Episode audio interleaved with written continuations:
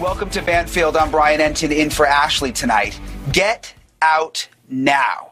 That is the very blunt message the U.S. government has for any Americans who are still in Russia. A travel advisory released today by the U.S. State Department warns of growing uncertainty surrounding the war in Ukraine and what it means for Americans in the region.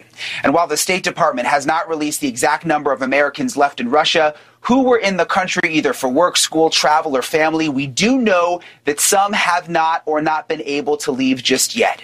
The advisory includes a list of flights leaving Russia over the next three days, and as you can see, nearly all of them are full. The FAA recently downgraded Russia's air safety rating, and so the State Department has also included tips for U.S. citizens planning to re- leave Russia by land and sea. But that's just for the Americans in Russia who are allowed to leave. There are U.S. citizens being held prisoner in Russia tonight, and we now know just how difficult it is to get them out. Former U.S. Marine Trevor Reed was freed yesterday during a prisoner swap after months of negotiations. Former New, uh, New, Mexico Governor Bill Richardson was a key player in those negotiations. He joined me yesterday here on Banfield to discuss how tense it was to strike a deal.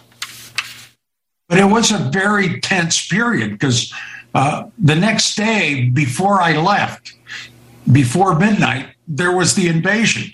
So the atmosphere was not that good. But nonetheless, uh, we put forth uh, the objective, Yaroshenko for Trevor Reed. Uh, we also talked about Paul Whelan. You know, let this guy out. He's a Marine also. He's unjustly detained. And Brittney Griner. So we have two more to go.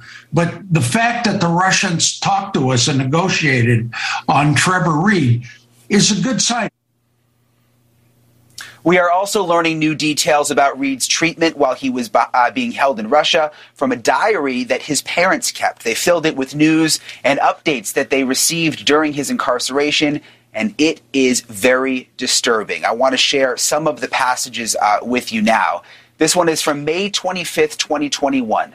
Defense team is notified that Trevor is positive for COVID 19. The appeal hearing scheduled for May 26th is postponed. Defense team is concerned they might have been exposed to COVID 19 due to the prison's lack of concern for Trevor's complaints and not waiting for results of COVID test. Now we go to June 15th, 2021. Trevor continued to have some chest discomfort and was requesting chest x rays and another COVID test. While in the prison hospital, Trevor received only vitamins. He could hear people in other cells yelling for help because they were very ill. On the weekends, the nurses would tell them to be quiet because there were no doctors. There was a rumor that someone died in the room near them. And then December 15th, 2021. Trevor was sent to disturbing locations such as a mental institution and locked up with psychotic killers. Trevor has been complaining of congestion and a cough since having COVID in June. He now has some other health issues that may be related to drinking non potable water in solitary confinement. Horrible conditions conditions that two other high profile U.S. prisoners may have also found themselves in. Paul Whelan, a U.S. citizen and a former Marine like Trevor Reed, has been imprisoned in Russia since 2018 on charges of espionage. And Brittney Griner, a professional basketball player, has been held on drug charges since February of this year. Yesterday, I asked Governor Richardson what he thinks the chances are of them being released soon. I think it'll take a little time. And, you know, there are 40 other hostages around the world, uh, families. We, my foundation works for the families, and we move and try to secure the release of hostages because of the families. But we work with the government, with the State Department, the White House. Uh, but at the same time, you can't be uh, totally pessimistic. I think this is a good sign. The Russians actually, here's a time when the tension is so high over Ukraine, uh, over now the uh, the natural gas shortages in Europe, that they made this deal right now. Maybe they're sending a signal. Maybe uh, they're ready to talk. I'm not sure. I don't think so, but I think it's good news for Brittney and for Paul Whelan. And I'm going to do everything I can to get them out. We will have to wait and see if and when that happens. I want to bring in Jonathan Sanders. He is the former Moscow correspondent for CBS News and a professor of journalism at Stony Brook University, uh, and the author of the book The Russians Emerge. And also with us, Laura Ballman. She is a national security and global affairs expert who spent nearly two decades serving as a U.S. intelligence officer in Europe, Central Asia, Asia and also the Middle East. Uh, Laura, I want to start with you. What are the options uh, for people who are being held uh, in jails in other countries? I mean, surely not everyone has access uh, to the governor to help. What, what do those people do? Good evening. Thanks for having me on. Um, the first thing American citizens should do is contact the consulate. When you travel overseas, memorize one of those telephone numbers call, say, hello, my name is so and so, I'm an American citizen, and I'm being detained here by XYZ. Uh, there is a problem uh, in Russia for any Americans there because uh, we no longer have consulates. There used to be four, so the only place to call would be the embassy in Moscow. And Jonathan, you lived in Russia uh, for a long time. I mean, it wasn't that long ago. I had friends vacationing in Moscow, bragging about what a great place it was before everything broke out uh, uh, in Ukraine. Yeah. Would you even consider going over there now? Uh, I would, Brian. I've been going to Moscow in good and bad situations. Everyone says this is the worst time in the Cold War. Well, I was there when Ronald Reagan called it an evil empire. Um, I've had all kinds of different experiences, but I'm not your normal American. I speak Russian. I may have more friends or had more friends in Moscow than I have in New York. Most of my friends who can have left, the others are more or less waiting for their children to finish the school year before they escape. Russia's losing its middle class, and without a middle class, you can't have democracy. So Putin's uh, Putin's undoing some of the things that really got him into government to start with. But yes, I would go. and Laura, you just heard Jonathan mention. I mean, the, the, yeah, go ahead. Yeah, I was going to say I, I, have a different perspective. I think uh, anytime you have to escape from a country, it's probably not a good time to go there. And I'm not being flippant. I'm being serious. The geopolitical context has changed in. Uh, such a degree that I think it's very dangerous. Uh, we've seen, for example, in Iran, used to be that dual um, U.S. Iranian citizens would travel back and forth without any problem. Now there are at least five Americans that have been detained, and this is a pattern. It's not just five random. Uh, uh, tourists, they're dual citizens. So there are some parallels here. Uh, I can say, in my experience, the first time I went to Russia was in 1995, and the most recent time was 2016. I felt, even though it was closer to the Soviet era, I felt an excitement in the mid 90s in Moscow that when I went back in 2016, there was certainly more wealth, but there was also more tension, um, more surveillance. I would definitely not recommend uh, going to Russia right now for an American citizen or a dual citizen. And Laura, before, I, I um, before Laura. the war, I think, I think right. Yeah, let me just get in there, Laura. Before the war, um, I think there was a certain excitement uh, that people thought, oh, not a lot of people go to Russia. It might be kind of exciting to go there. But when you think about Trevor Reed, I mean, is it just a vicious cycle? Mm-hmm. Are they going to just be arresting more people on bogus charges, hoping to do prisoner exchanges, hoping to, you know, open the dialogue uh, with the United States? Is that something we should be concerned about right now, Laura? Well, I think that anytime there are uh, hostilities between any nation state, there's also an interest at all parties to have some sort of contact, to have some carrots. That could be a prisoner swap, that could be some sort of cultural uh, event in a third venue, like UNESCO, for example. Um, I think that in this particular situation, uh, the we have to remember this is, does not appear, and more will be revealed in coming days. But this does not appear to be a classic espionage uh, spy swap.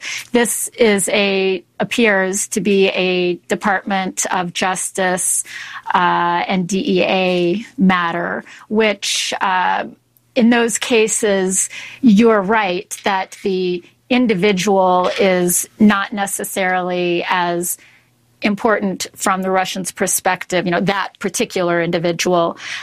Um, it's more what he or she represents um, as a bargaining chip.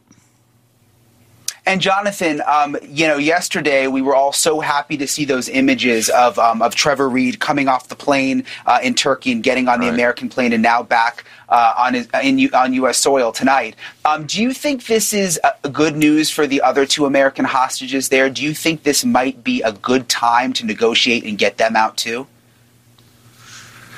Oh, I think that each one of these cases separate. Uh, I think that his parents did the absolute right thing. They went to the president, they got to the head man, and um, it's odd that whenever we have times of real tension between Washington and Moscow, there always seems to be some kind of prisoner exchange. We've had these things blow up summits. I remember just before the Reykjavik summit that it almost got postponed because the Russians arrested Nick Daniloff from U.S. News and World Report, and we nabbed a uh, spy at the United Nations. This goes on a good deal.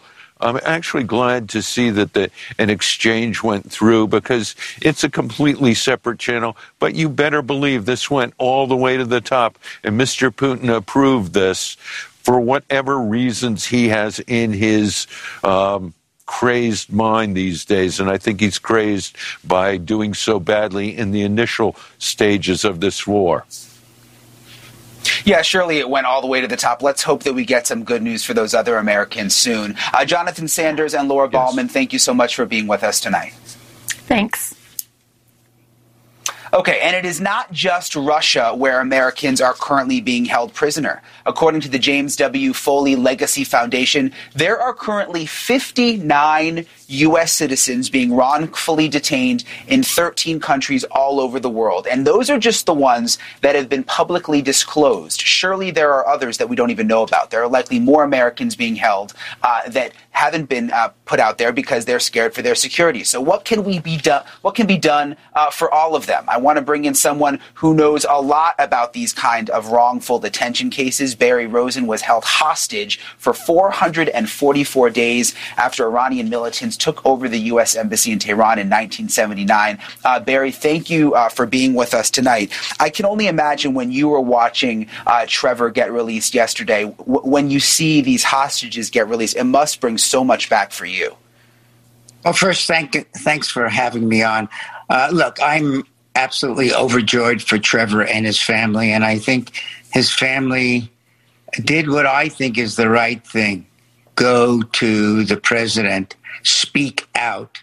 All too often, and this is the thing I keep counseling many of my Iranian friends, dual nationals are being held in Iran. Speak out. Tell the president and the administration they need to do something about it all. I am mystified, however, that uh, Trevor is freed in an amazingly difficult time and place in the in uh, the situation with the Russians, and yet with dual nationals in Iran, we are absolutely hapless. We keep talking the game, but we do nothing. And you know, in my meeting with uh, the special envoy uh, to uh, the Geneva ag- agreements on the JCPOA, I was told then by Robert Malley that no matter if there is an agreement on the JCPOA or not, the nuclear deal, we will make a deal with Iran for the hostages. That has not transpired. And in fact, they mentioned only four hostages, four dual nationals, but in fact, there are five. And the fifth one is hardly known by most Americans. I am tremendously disappointed with the State Department, with the president, and with with Robert Malley. Things are not moving along the way they should be. It certainly is alarming, Barry, that there are so many uh, Americans being held all over the world, and we don't even really hear much about them. We heard a lot about what Trevor uh, went through, his condition when, when he was behind bars, how he had COVID. Right. Uh, what was it like for you uh, when you were being held in Iran? It was, it was misery, held in darkness, uh, threatened with, with um, weapons to my head um, they counted to 10 and told me if I did not answer that I was a spy and signed an agreement, they would shoot me immediately. Look, the Iranians know what they're doing. We have to know what we're doing. Stop this ridiculousness with dealing with Iran on the JCPOA unless the hostages are freed immediately. They cannot be staying in Iran under these circumstances, and we negotiate with them in Vienna. It's a joke. It's obscene. So you, about, Barry, you were you were held for you were held for 400 days, um, or more than 400 days. Did you think that you were going to get out? Did you have hope? Did you lose hope? I mean, what goes through your mind during something like that? Every day is a misery. You lose hope all the time. I remember counting day by day whether I would ever get out or not. And there was a great deal of hopelessness going on. And I know those Americans and other dual nationals held in Evin prison are living under unbelievably inhumane situations, counting every day of their lives. Remember, they are missing their families. Look, the Reeds, I feel for them. But there are dual national Iranians who are have been held for more than six years in Iran, and no one talks about them, and no one cares about them. It's time that the United States does something. I think we need to punish Iran more severely than we ever do, ever have done. That means I have heard from some families any- in the past, Barry. I've heard from some families uh, who have um, loved ones who are being held captive in different places that the State Department will sometimes tell them, stay quiet, don't talk to the media. I mean, I've even personally reached out to some of these families in the past trying to do stories, and they'll say, we want to, but the State Department has told us to stay quiet. They think it'll do more damage than good. But it sounds like what you're saying is that all of these families should just get as loud as they possibly can. Absolutely. The worst advice is to keep quiet. I know when I was on my hunger strike in Vienna on behalf of all the hostages who were being held in Iran, I was getting information from these hostages telling me, yes, keep it going. Tell everybody what is going on because they know nothing. We know absolutely nothing. And for the State Department and those people who are in charge of dealing with the situation to tell families to keep quiet, it's the worst possible policy decision of all. Raise your voice. Talk about the human condition. These people are suffering under inhumane circumstances, and Iran should not be permitted to get an agreement on a nuclear deal while they're holding people hostage and make and cr- creating a situation where their human rights are violated on a daily basis. You make a good point of how these hostages know nothing when they are being held. I cannot even imagine how frustrating and terrifying that must be to be stuck in a situation like that and not even know what is going on. Thank you for all the work that you do, Barry. Um, I know you're fighting on behalf of the other hostages, and thank you for coming on with us tonight. Thank you. Look, uh, one thing I have to say Zende Bad Iran. Long live Iran and freedom for Iran hostages. Got it. Thank, Thank you, you, so much, sir. We'll talk to you soon. Thank you. Okay. Move- Welcome back. If you are having senior moments years or even decades ahead of schedule, do not blame your brain. After two plus years of a pandemic and everything that entailed, brains of all ages have gotten foggy and forgetful, and there's actually research to back it up. Almost a third of people who've had COVID report having memory issues or problems concentrating long after they recover. A German study tested young people who thought their brains were just fine, no mental issues at all. And even among that group, the ones who'd had COVID, not even severe COVID, scored much worse on memory and attention tests than those who had not had COVID. Earlier today, I spoke with Brigid O'Day, who is a writer for the Irish Times and who knows way more about brain fog than she wants to. O'Day had COVID twice in a fairly short time, and in a recent column, she compares the after effects to walking through a field of glue. I am a writer, that's my job. Um, and uh, one of the days I sat down to write, and it almost was quite scary. Um, that there was this feeling of, you know, as we say, brain fog. It was the opposite of fog. It was it was emptiness. It was, it was, it was a clear sky. There, there was nothing there. There, were, there was no stars. There was no clouds. There was no breeze. It was it was nothingness. And I was trying to write on the page, and there was nothing to unpick from my brain. People may not realize how you can lose these really basic functioning tasks and you lose a lot of time. Um, you know, it happens to me that maybe I'm emailing a colleague um, and I can't remember the colleague's name. So instead of being able to search, you know, this is Brian, I'm looking up Brian on Google or in my Gmail account, um, I take to Twitter and I'm saying, I hope they posted recently on Twitter. I hope this is on my feed because I need something to remind me of their name. That same German study I mentioned found that problems get better with time. Memory issues seem to improve after six months, give or take. Attention problems may go away entirely after nine months. But pandemic or no, it is a fact that some of us make life harder for our brains than it should be, and they are aging faster and working slower as a result. Maybe this is impacting you and you don't even know it. We'll tell you how to spot the symptoms and maybe even learn how to fix them. That's when we come back right we are talking brain health and ways to improve it, even if you're fogged in from COVID. My next guests have some extremely high functioning brains. Dr. Ajmal uh, Zemmar is a neurosurgeon at the University of Louisville, and Dr. Sabina Brennan is a psychologist, a neuroscientist, a podcaster, uh, and author of Beating Brain Fog. Welcome to both of you. I'm in very good company tonight. I want to start with you, um, Dr. Zemmar, because this is just so fascinating to me, uh, this whole conversation about brain fog. I'm wondering, people who have the brain fog, especially after they have COVID, is this something that you can actually see in images of their brains?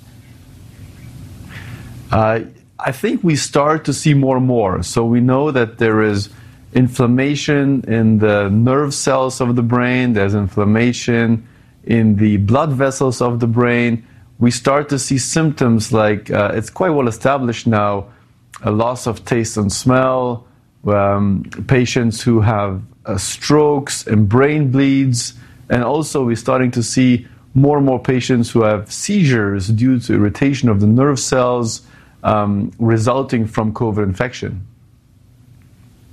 So, Dr. Brennan, um, if you have COVID and then you realize that you are having this brain fog, that you're having a hard time uh, remembering things easily, that you can't stay focused, uh, what should you do? Um, very good question. Um, you uh, really should not it's really important not to become stressed about it or over anxious about it. Um, basically, um, what is really, really vital and important is that you try to prioritize sleep. Your brain needs sleep to function well. Um, it's also really important that you try to start exercising. And I know that can be difficult and challenging for people living with COVID, but the brain, you know, uh, needs a good supply of oxygen and nutrients, and it needs a healthy cardiovascular system to function well. So I think in part, um, you know, there can be a deconditioning in terms of your cognitive functioning as well as your physical functioning. So physical exercise would be very um, important. Um, I think um, it's also really important actually um, that you eat a healthy diet and that you eat regularly and that you also actually have routine in your life. Your brain thrives on routine. Uh, and that's something really that's happened irrespective of whether uh, you have um, been infected with COVID, just the fact that we went into lockdown um, all of our routines were disturbed, disrupted, um, and the brain needs, a, you know, a good proportions of its activities to be routine and habitual, so that it doesn't have to use ex- excessive cognitive resources to think about what you have to do. And so when we went into lockdown, that actually put extra stress on the brain, an extra challenge on the brain. You had to think about when am I going to get up, um, when do I actually even need to get dressed, when's my first Zoom call And people were homeschooling. All their routines were disrupted, and that put actually extra strain on, on the brain. And then on top of that, um, our sleep was disrupted. If you think back to 2020, a lot of people were talking about having crazy dreams and not being able to sleep. That disrupts your ability to learn and remember. And then um, we were chronically stressed. And one of the worst things for your brain um, is, is, is poorly managed chronic stress because it impacts on both the structure and the functioning of your brain. And Dr. Zemmar, putting COVID aside, uh, what if you haven't had COVID but you're experiencing brain fog? Uh, what other causes are there and and should you be concerned i mean because sometimes you know some people are just tired one day and might not have as good a train of thought one day at what point should you actually think let me go to the doctor this is something more serious uh, I think that's a great question. Uh, you know, as you mentioned, sometimes the weather changes, sometimes you have other reasons in your life and you can point them out to being tired. I think if you constantly are feeling tired and don't have any other uh, reason in your life that you could account this to, uh, I would probably, after, you know, a few weeks, you constantly feel tired, you don't have energy, you feel lost. Uh, maybe you have other symptoms like also fevers that could point to an infection or you start feeling just in general you don't sleep well, I would probably seek a doctor after that time. Uh, just if if it doesn't get better and you don't have a change on and off, but it constantly stays with you. And Dr. Brennan, you said something uh, interesting uh, a minute ago. You said something like, don't think about it too much. Do you think there are people that obsess over it? Because obviously, if you're having a little bit of brain fog, it's going to bother you. If you think about it more and more and more and obsess over it, could that actually make it worse? Yeah, I mean, focusing your attention um, on pain, for example, you know, um, it, it, makes it more likely that you will experience the pain. So, um, distraction can be a good ploy and a, and, and a good way to take your focus away from the thing that is possibly stressing um, you out. Touching back on what you were just saying there um, uh, about uh, about brain fog, when to consider that it's something that you need to seek attention for. I mean, we've all experienced the symptoms of brain fog at some point or other, whether it's because of, of jet lag or, or you know, uh, burning the candle at both ends, but that usually resolves itself. The thing with brain fog is, you know, um, that the symptoms are persistent, they occur regularly, um, and they start to interfere with your um, ability to carry out your job. They interfere interfere with your relationships and your quality of life. I mean, for a lot of people who have multiple symptoms of brain fog, they often say to me, like, I feel like I've lost myself. I, I, don't recognize myself anymore. And if you think about it, the, the cognitive domains that are affected by brain fog are multiple. So we have executive functioning, that's your focus, your ability to plan, to organize, to make decisions. You have memory, you have word finding issues, um, you have language problems in that your, your, your speech may not be as fluent um, or as rich as it ordinarily would be. You also have problems with processing speed. So it can take a long time for you to take information in, make sense of it, formulate a response, uh, and then reply. Now, if you're somebody who's always quick witted or the first one in for a sharp response or who comes up with the most creative ideas, um, if you have brain fog, you're unable to do those things anymore. And, and so it's almost like a personality change. And people have said to me things like, um, you know, it's interfering with their relationship because their husband maybe has told them that um, he has to do X, Y, Z, or he's going to be away next week, or he can't go to such and such a dinner party. And and they say, uh, their wife might say, no, what, what do you mean you can't go? And, and their husband will say, well, I told you last week. I don't remember that you told me. And and that's brain fog. But the husband may go, Well, you don't listen to me anymore.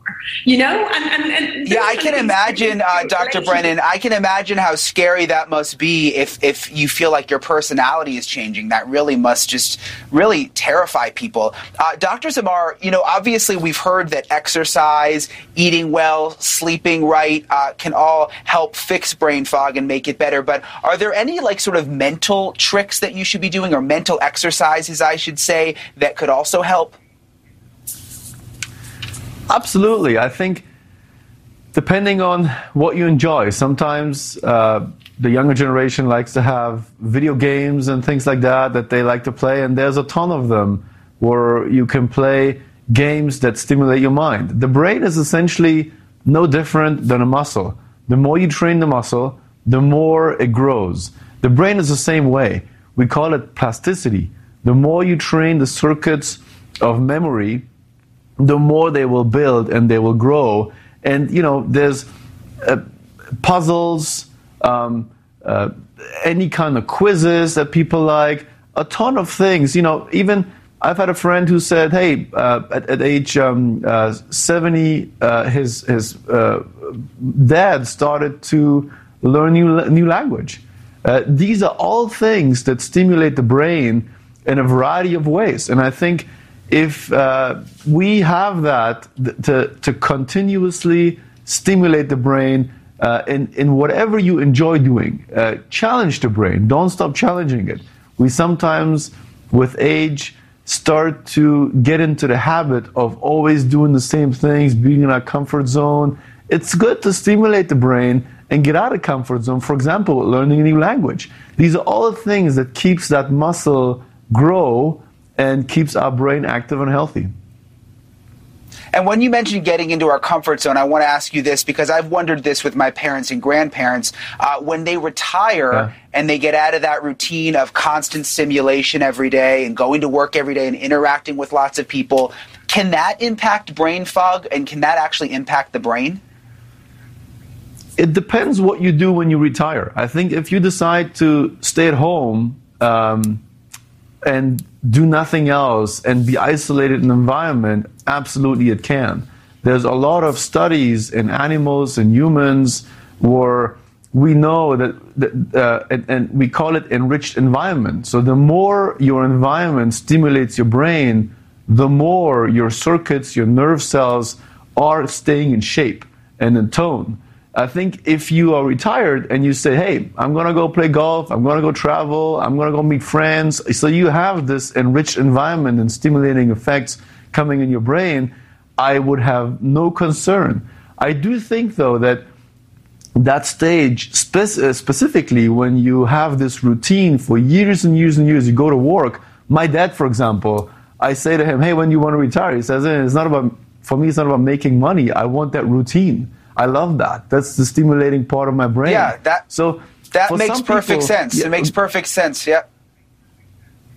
Yeah, um, I think for some people, work is the routine, and if you stop doing it, to come back to your question, just start having new routines and things that you enjoy that stimulate the brain. Got to stay busy. Makes sense. Okay, Dr. Zemmar and Dr. Brennan, thank you so much for being with us tonight. Uh, so much help- helpful information. We appreciate it. Thank you, thank you for having me. Okay, coming up next, I want you to take a look at this four bedroom, three bathroom house for sale. It is 1,800 square feet, not a mansion, uh, but a pretty house nonetheless. How much would you guess it is going for? What do you think? Try $2.5 million. The reason is one word Florida. You may want to rethink those retirement plans. We'll tell you why coming up next.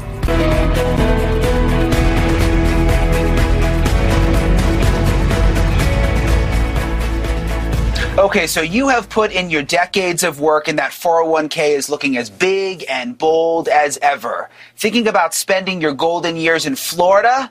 Well, think again because not only did Realtor.com just designate Miami as the least affordable city in America, but the entire state takes the cake when it comes to moving south. Check out this list of the biggest rent increases for any Sunbelt market over the last year. Florida accounts for the top three spots on the list. Miami uh, has always been on the pricey side, but an increase of over 55% in the last year. Then, more surprising is the second biggest hike in all of the South. It's Metro Orlando, uh, which went up 35%, followed by the Tampa area, where the median rent went up to over $2,000 a month for the first time ever.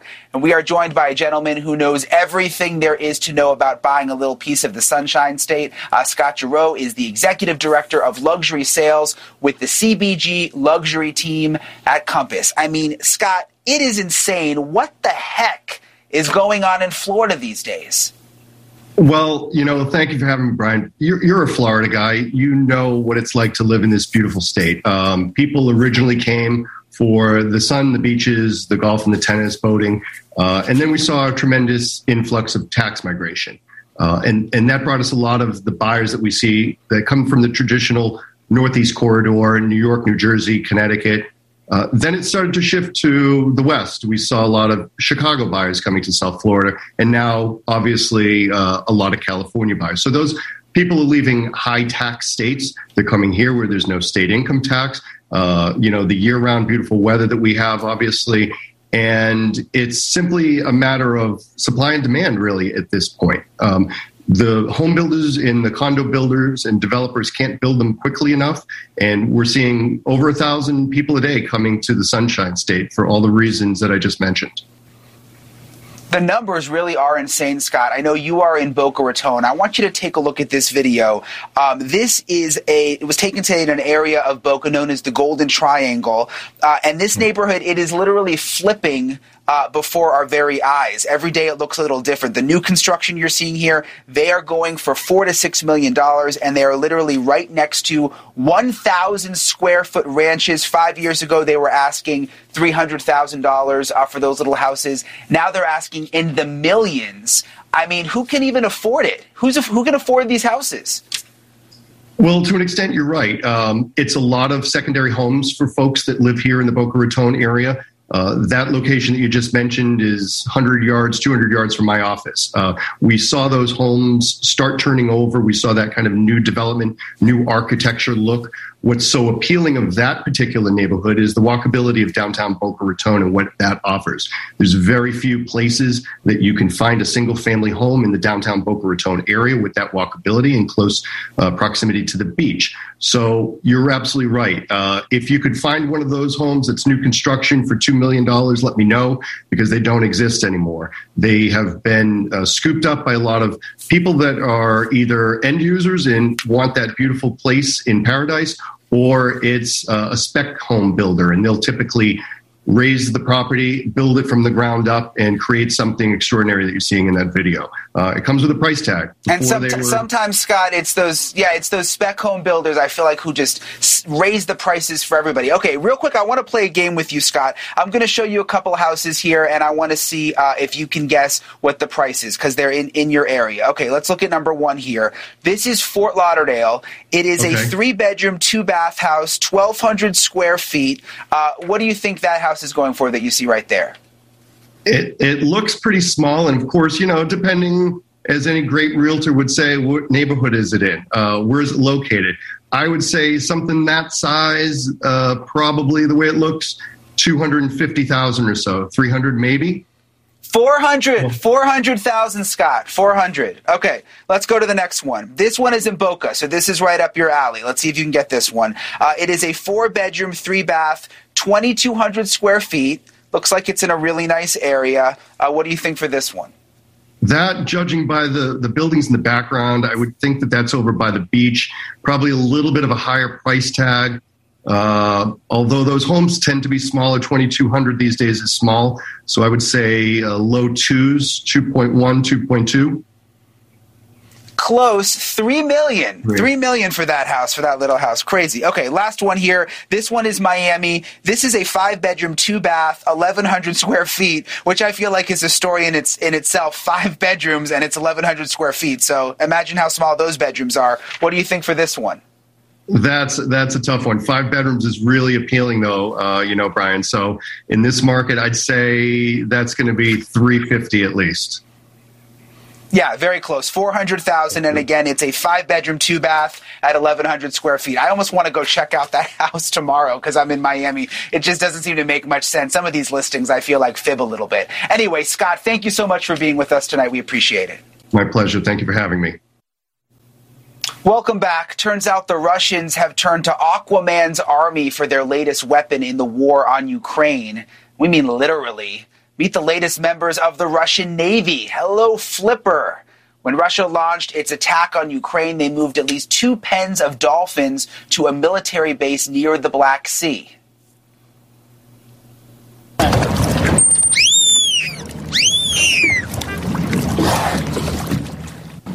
Satellite photos of the area show the dolphins like they are hard at work patrolling the Black Sea on the lookout for the enemy, running interference and looking for any form of undersea attacks. Russia is not the only country training these mammals. Both the U.S. and Ukraine have their own combat-ready dolphins. Dolphins, leaving us to wonder: uh, Will there be an underwater battle? Anytime soon. If there will be, uh, they will be ready. Okay, we are turning things over now uh, to Marnie and Leland, and they will continue our coverage tonight on News Nation. Hey, guys. All right, Brian, thank you.